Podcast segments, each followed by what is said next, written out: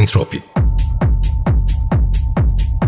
Sonsuz enerji, sonsuz devinim ve düzensizliğin değişen ritmi. Hazırlayan ve sunan Likel Ekberzade.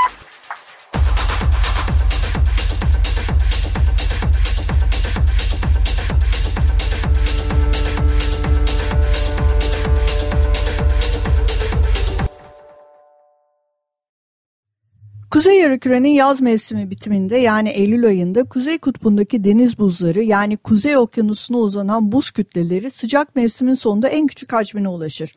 O yüzden Eylül ayında yapılan yüzey ölçümleri önemlidir.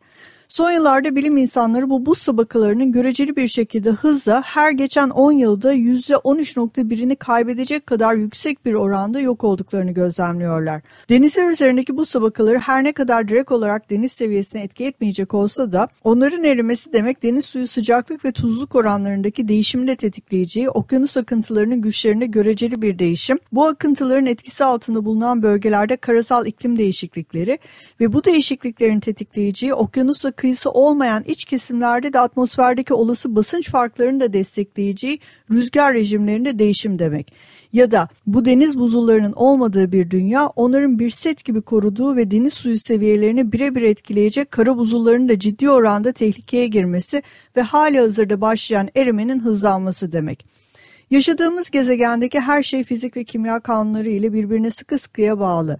Birinde oluşacak bir dengesizlik diğerlerini katlanarak büyüyen bir hızla etkiliyor. Bir seri domino taşı düşünün ancak öyle bir düzende sıralanmış ki bu taşlar birini devirdiğiniz zaman sadece hemen arkasındaki devrilmeyi beklemiyor. Birisi devrildiğinde birkaçı birden harekete geçiyor. Bu hareketler serisi kompleks ve hiçbir matematik formülü ya da formüller serisi bu dinamik dağılımın tam tamına bir modelini üretemiyor. Yani az sonra konuklarımızla da konuşacağımız gibi buzullar eridiği zaman sadece deniz suyu seviyeleri yükselmiyor. İklim değişiyor, ağaçların çiçek açma dönemlerinden tarladaki hasatın zamanına kadar her şey etkileniyor. Ve biz bu etkinin ne oranda olabileceğini, ne yöne evrilebileceğini ancak puslu bir camdan bakarcasına öngörebiliyoruz. Gerisi bu değişimin hızı arttıkça giderek büyüyen bir belirsizlik. Konuklarımız Türkiye'nin ilk kutup araştırma merkezi olan İTÜ Kutup Araştırmaları Merkezi Müdürü Doktor Bilge Tutak ve TÜBİTAK Marmara Araştırma Merkezi Kutup Araştırmaları Enstitüsü Müdürü Profesör Doktor Burcu Özsoy. Bugün günlerden 17 Mayıs 2021 Entropi'ye hoş geldiniz. Sevgili Bilge Tuttak, İTÜ Kutup Araştırmaları Merkezi Müdürü olarak bugün buradasın. Aynı zamanda Burcu Hocam, Profesör Doktor Burcu Özsoy, TÜBİTAK Marmara Araştırma Merkezi Kutup Araştırmaları Enstitüsü e, Müdürü. Her ikiniz de hem e, Bilge sen fiziksel oşinografsın, okyanus modellemesi yapıyorsun. Burcu Hocam siz de deniz buzlarını çalışıyorsunuz kara buzullarına da bakıyorsunuz anladığım kadarıyla. E, ama hem Kuzey Kutbu'nda hem Antarktika'dasınız. E, her iki tarafı da inceliyorsunuz. Gözleriniz orada. Biz e, bir süredir Entropi'de iklim dosyasını açtık e, ve başlık başlık ilerliyoruz. E, Burcu Hocam siz aynı zamanda IPCC raporunun e, Cryosfer bölümünün de imzacılarındanmışsınız. Bugün ben bunu öğrendim. Çok da mutlu oldum. Doğru insanlarla birlikteyiz burada. Mikrofonu size bırakacağım ve sizden ricam bize kutuplarda e, ve kutuplarla ilintili olarak okyanuslarımızda neler oluyor, dünyayı neler bekliyor, ne durumdayız bir özet yapmanızı rica edeceğim. Ee, okyanusların üzerindeki değişim buzulları, deniz buzlarını ve kara buzul, buzullarını etkiliyor. Onlardaki değişim okyanusla beraber atmosferi etkiliyor ve aslında burada çok doğru bir tabirim bilmiyorum ama ben kısır döngü olarak adlandırıyorum. Ee, bir yandan da tekrar dönüp okyanus ve deniz buzunu etkiliyor bu atmosfer. En çok gün konuşulan gündem okyanuslarla ilgili e, şu anda bir denizlerdeki görülen ısınma e, atmosferle beraber. İkincisi de e, su seviyesinin yükselmesi. E, su seviyesinin yükselmesi birazcık daha yani bunu görüyoruz tabii ki. Yani özellikle işte NOAA'nın ve NASA'nın uydulardan topladığı deniz seviyesi anomali verilerinden baktığımızda son yaklaşık işte 100 senede bir kısmı da tabii ölçülmüş veri yaklaşık bir işte yani bölgelere göre de tabii çok değişiklik gösteriyor ama yaklaşık işte 80 milimetre ile 200 milimetre arasında bir yükselme söz konusu e, bölgesel değişikliklere göre. Bu Ama ne kadar bir zamanda pardon e, bilgi sözünü yaklaşık kesin. yaklaşık 100 senelik bir dilim diyelim buna. Bir yandan da tabii yani şu var atmosferdeki karbon miktarı yani e, o yüzden aslında ayırmak çok zor diyorum. E, karbon miktarı yükseldikçe, karbondioksit miktarı yükseldikçe bu sefer sera gazı etkisiyle e, daha fazla sıcaklığı dünyanın içerisinde tutmuş oluyoruz. Atmosferin içerisinde tutmuş oluyoruz ve bu hem karasal hem de denizel hem de buzulların üzerinde ciddi bir baskıya sebep oluyor. Ee, Şimdi orada bir parantez açalım. Aynı zamanda biz sürekli bundan bahsediyoruz. Entropide de defalarca söyledik. E, okyanusların da e, karbondioksiti atmosferden bir şekilde çekip almaları konusunda çok büyük havuzlar olduğunu biliyoruz. Dolayısıyla orada da aynı zamanda ciddi bir rezerv söz konusu. Fakat e, deniz suyu sıcaklıkları da arttığı zaman bu atmosfer, e, bu e, okyanusların tuttuğu karbondioksit miktarı miktarındaki gerek değişim gerek potansiyel emisyon ne, ne durumda olacak? Ee, yani asidifikasyondan bahsediyoruz, kendi biyolojik yapılarının, biyo, e, kimyasal yapılarının e, değişmesinden bahsediyoruz ama onun dışında bu karbondioksit e, emisyonunda e, nasıl bir değişiklik olacak? Siz neler öngörüyorsunuz? Yani şimdi zaten e, IPCC'nin raporlarına göre artık biliyorsunuz senaryolar var. Yani hali hazırdaki durumda bile devam etsek şu an bir buçuk derece ısınmayı zaten artık kabullenmiş durumdayız. Karbon miktarını yani azaltmak tabii ki bir esas hedef ama zaten önce azaltmaktan ziyade olduğu yerde bir e, sabit tutabilmek lazım. Bu Keeling eğrisi var atmosferdeki karbondioksit miktarını gösteren.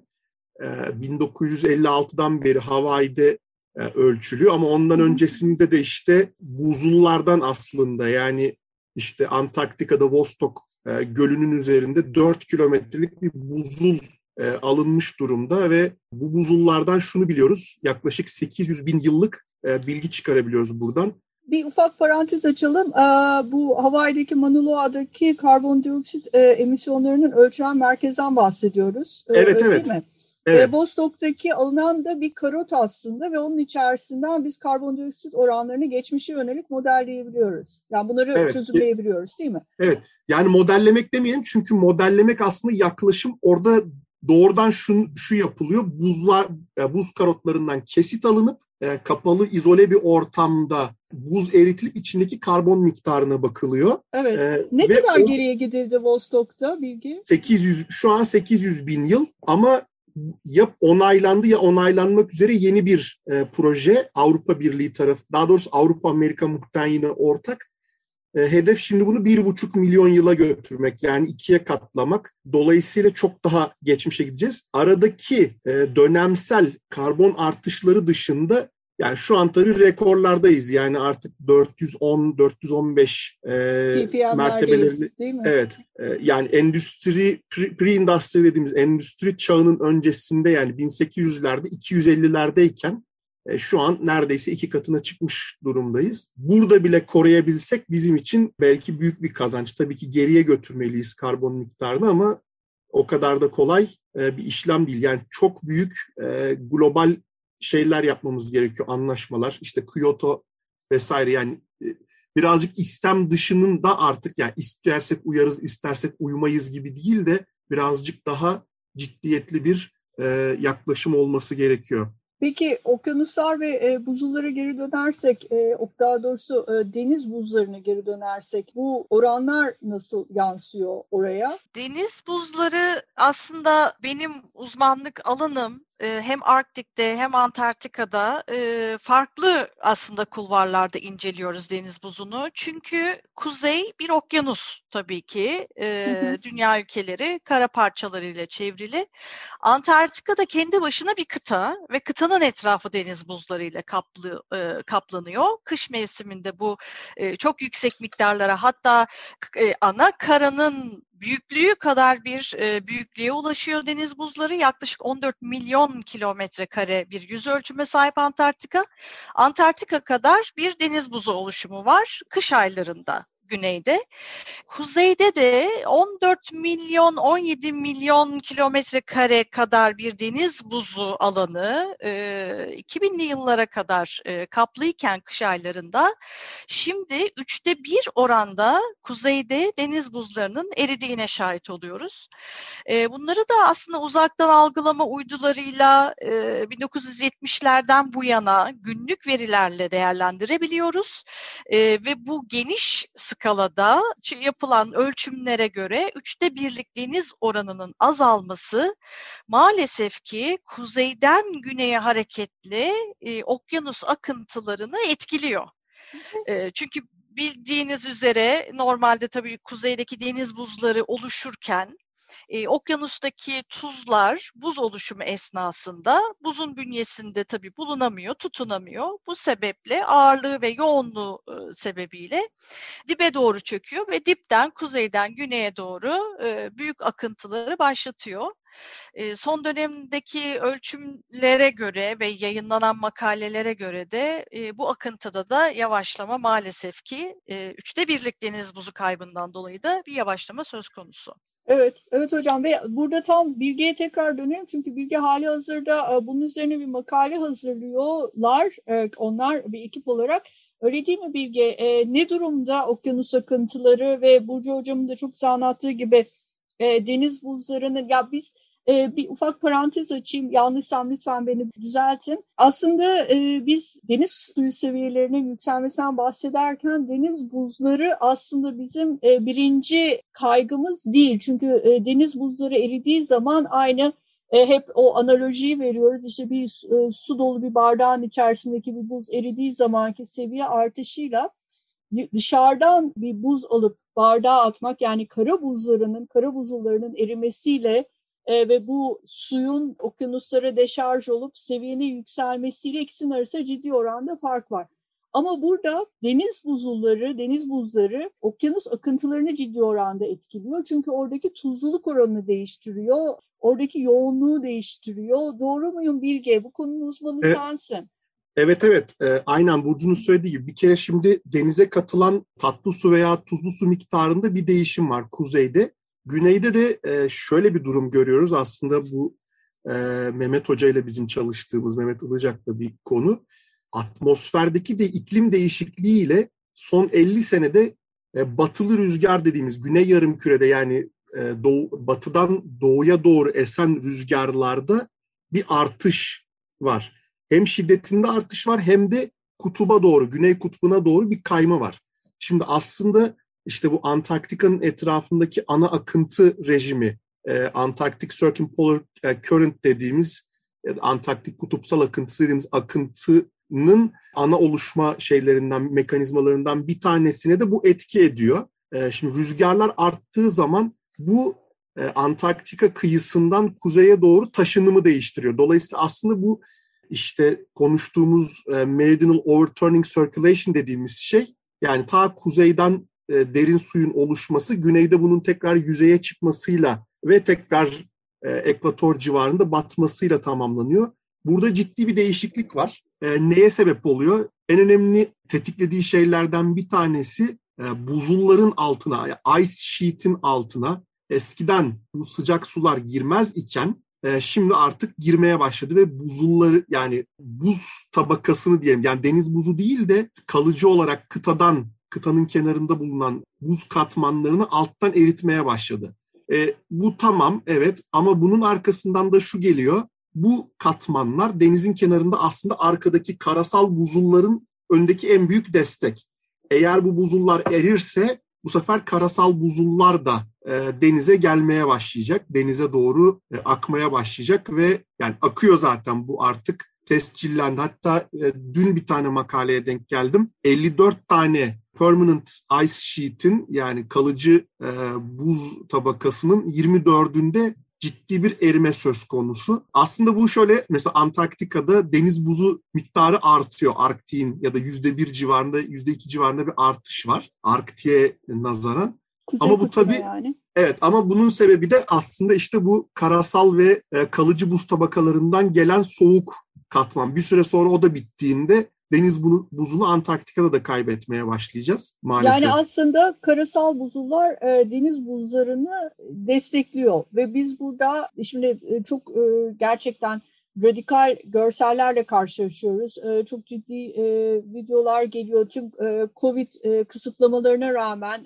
oraya giden ekipler orada mahsur kalıyor. Bazıları gidemiyorlar, çalışmalarını yapamıyorlar ama aynı Burcu Hocam'ın da söylediği gibi uydudan izlemeye devam ediyorlar. Ve olan ekiplerde görselleri bizlerle paylaşmaya devam ediyorlar.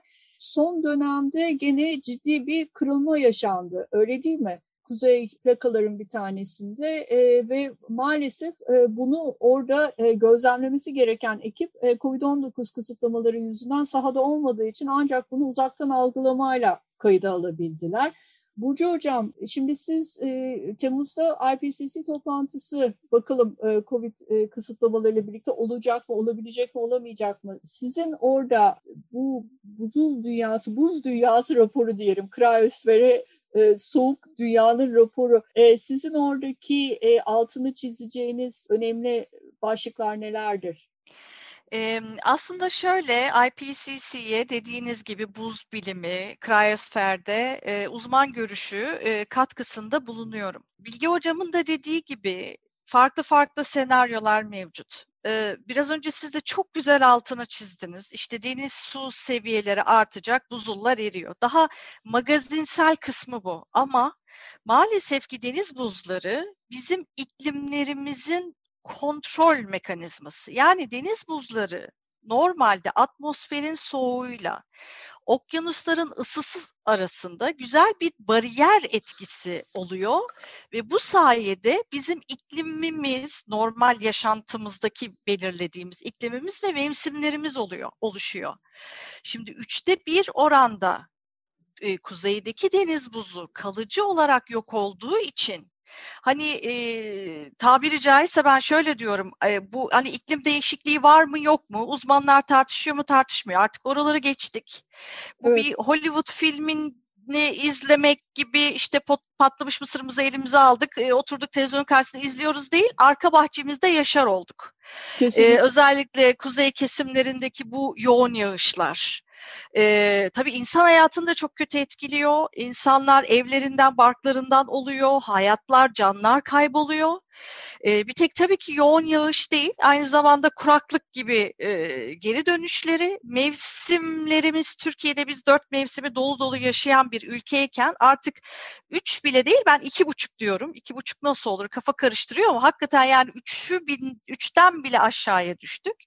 E, çok ciddi şekilde bir artış, bir azalış, e, kış o gel, gelmesi gerektiği zamanda gelmiyor. Yaz tam ne zaman belirli değil. Yani aradaki o geçişleri kaybettik mevsimleri hı hı. ve bu işte deniz suyu seviyesi artışı o magazinsel kısmı bir kenara bırak, bıraktığımızda deniz suyunun e, çok özür dilerim deniz buzunun hem akıntıları böyle bu şekilde etkilemesi hem de dediğim gibi atmosferle e, okyanus arasındaki o e, görevi e, sebebiyle e, mevsimlerimizi üçte bir kayıpla biz de kaybetmiş durumdayız ve bu geriye dönüş, Bilge Hocam çok güzel söyledi. Yani bir e, eşik noktası var, senaryolar oluşturuluyor. İşte çok kötü senaryolar da var. E, 2100 yılında e, kuzeydeki deniz buzlarının tamamıyla yok olması gibi kötü senaryoyu da karşımıza alıyoruz. Ya da işte bu ısı artışını e, eşik noktasını geçmeden durdurabileceğimiz bir nokta. En azından böyle bir e, geriye dön, dön, dön, dönmek ne kadar kolay olur bilmiyorum tabii. E, çünkü işte o 800 bin yıl önceki karbondioksit miktarı 280 ppm'lerden şu an 413-415 ppm'lere ulaştık. Bunlar fiziki olarak şu an ölçtüğümüz değerler. Eskiye nasıl dönebiliriz tabii e, bilincinde ben en azından bilmiyorum ama en azından bir dur bir es, bir soluk alması gerekirse dünyanın e, tekrar en azından normallerimize dönme gibi bir e, hususta söz konusu olabilir. Kötü modeller var IPCC'de, olumsuz modeller ama, ama olumlu modeller de karşımıza çıkıyor. Bu tabii ki tamamıyla bizim elimizde.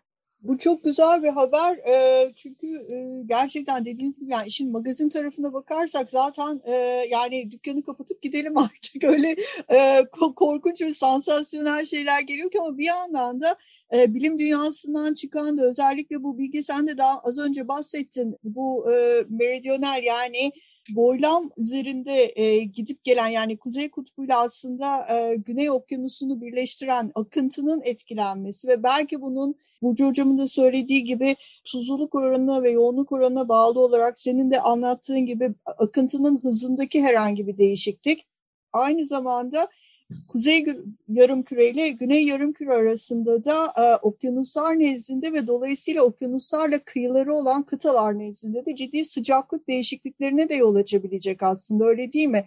Yani yavaşlayan bir akıntı Körfez akıntısını belki yeteri kadar kuzeye iletemeyeceği için belki kuzeydeki ülkeler daha soğuk olacak, e, güneydeki ülkeler e, o kadar serinleyemeyecek vesaire senin öngörüler için Burcu Hocam'dan güzel haberler aldık. Yani en azından bir umut ışığımız var. Böyle o kadar da karamsar değiliz ama e, senin bize e, söylemek istediğin artık son maalesef bugünlük son şeyleri alıyorum. Haberleri, havadisleri alıyorum. Senin bize aktarmak istediğin bu okyanus akıntılarıyla ilgili son gelişmeler nelerdir? Sen ne öngörüyorsun? Evet tabii ki dükkanı kapatıp dediğin gibi gidecek halimiz yok. Yani ben şunu şöyle bir güzellik var aslında ben de o, o taraftan haber vereyim. Burcu Hoca es, benden önce Kutup Araştırma Merkezi'nin müdürü idi. Ben ondan devraldım. Ee, biz e, yaklaşık 6 senelik bir merkeziz diyelim kuruluş itibariyle. 6 senede yaklaşık 50 ile 60 bin e, K12 yani e, anaokulundan lise sona kadar olan gence ulaştık. Ve yani sadece kutup değil, iklim konularında, iklim değişikliği, nasıl önüne geçebiliriz? Ya ben IPCC ismini ilk duyduğumda belki 30 yaşındaydım. Benim oğlum 13 e, yaşında IPCC'nin ne olduğunu biliyor. E, iklim değişikliğinin sebeplerini biliyor ve bunun önüne nasıl geçilebileceğine dair fikri var. Mesela bu yani ilk kez düzenlendi bu sene. TÜBİTAK kutup araştırmaları konusunda liseler için bir yarışma düzenledi. E, Burcu'dan biraz rol çalıyorum ama Binik yanlış bilmiyorsam e, TÜBİTAK BİDEB'in sanırım başkanı açıklamıştı. 1200 tane proje geldi liselerden. Yani bu aslında sadece bir de bizim ülkemiz için benim için büyük bir umut ışığı bu. Çünkü gençler bizden çok çok daha bilinçliler ve çok çok daha ona uygun. Çevre bilinçleri de daha yüksek ve ona uygun da davranıyorlar. Ee, hani akıntılar falan evet e, bizim kontrolümüzde değil ama akıntıların değişimine sebep olabilecek neslin kontrolü bizde ve biz onlara bu bilgileri aktarıyoruz. Evet yani iklim okur yazarlığını artırıp daha bilinçli bir şekilde bize e, dilimiz döndüğünce elimizden geldiği kadar entropide onu yapmaya çalışıyoruz. Yanlış bilinen doğruları biraz e, düzeltmeye çalışıyoruz. E, eskiye getirmeye çalışıyoruz. E, o yüzden de siz, sizin gibi böyle kıymetli işler yapan insanları burada ağırlıyoruz. Burcu Hocam sizin de e, bugünlük son sözlerinizi alalım. Ben program öncesi sözümü aldım. İlerleyen programlarda tekrar sizi davet edeceğim. Tabii ki memnuniyetle katılırız. Ee, ben hakikaten bu e, olanak için çok teşekkür ediyorum. Bilge Hocam'ın altını çizdiği gibi e, 7'den 70'e bir nesil ve biz e, bilinci çocuklara, gençlere muhakkak taşımaya çalışıyoruz. E, Teknofest e, bu sene e, bir ilki yaşadı. Kutup araştırmaları, e, projeleri yarışması e, açtık. E, buraya katılan öğrencilerin e, inşallah ikinci e, aşamaya da geçip çocuklarımız gelip e, sergilerini e, ortaya koyacaklar. Yani bir bilgidir, fikirdir, bir fikrim var, bilgim olduğundan öteye de geçtik. Çünkü yapılan her türlü çalışma e, özellikle çocuklar tarafından çok iyi noktalara getirilebiliniyor ve farkındalık bunların en güzel kısmı. E, Bilge Hocam'ın da dediği gibi yani IPCC şimdi master doktora derslerinde de anlatıyoruz ama aynı zamanda anda e, ilkokul, ortaokul ve lise öğrencileri de şu an IPCC konusunda e, fikir sahibi ve o konularda bize geri dönüşler de yapabiliyorlar. Yapıyorlar bu konuyla özellikle iklim değişikliğiyle bu konuda yapabilecek ARGE konusunda ortaya çok güzel ürünler çıkarıyorlar.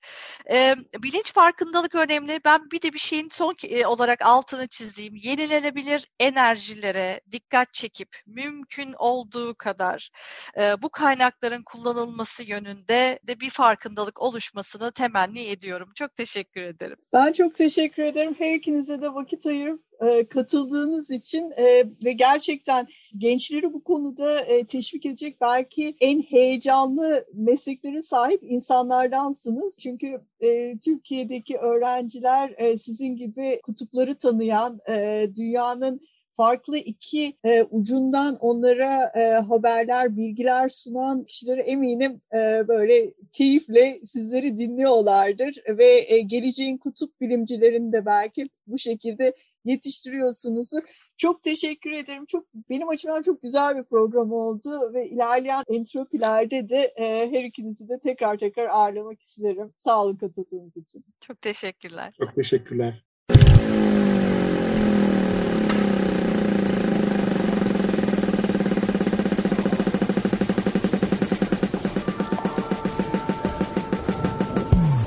Entropi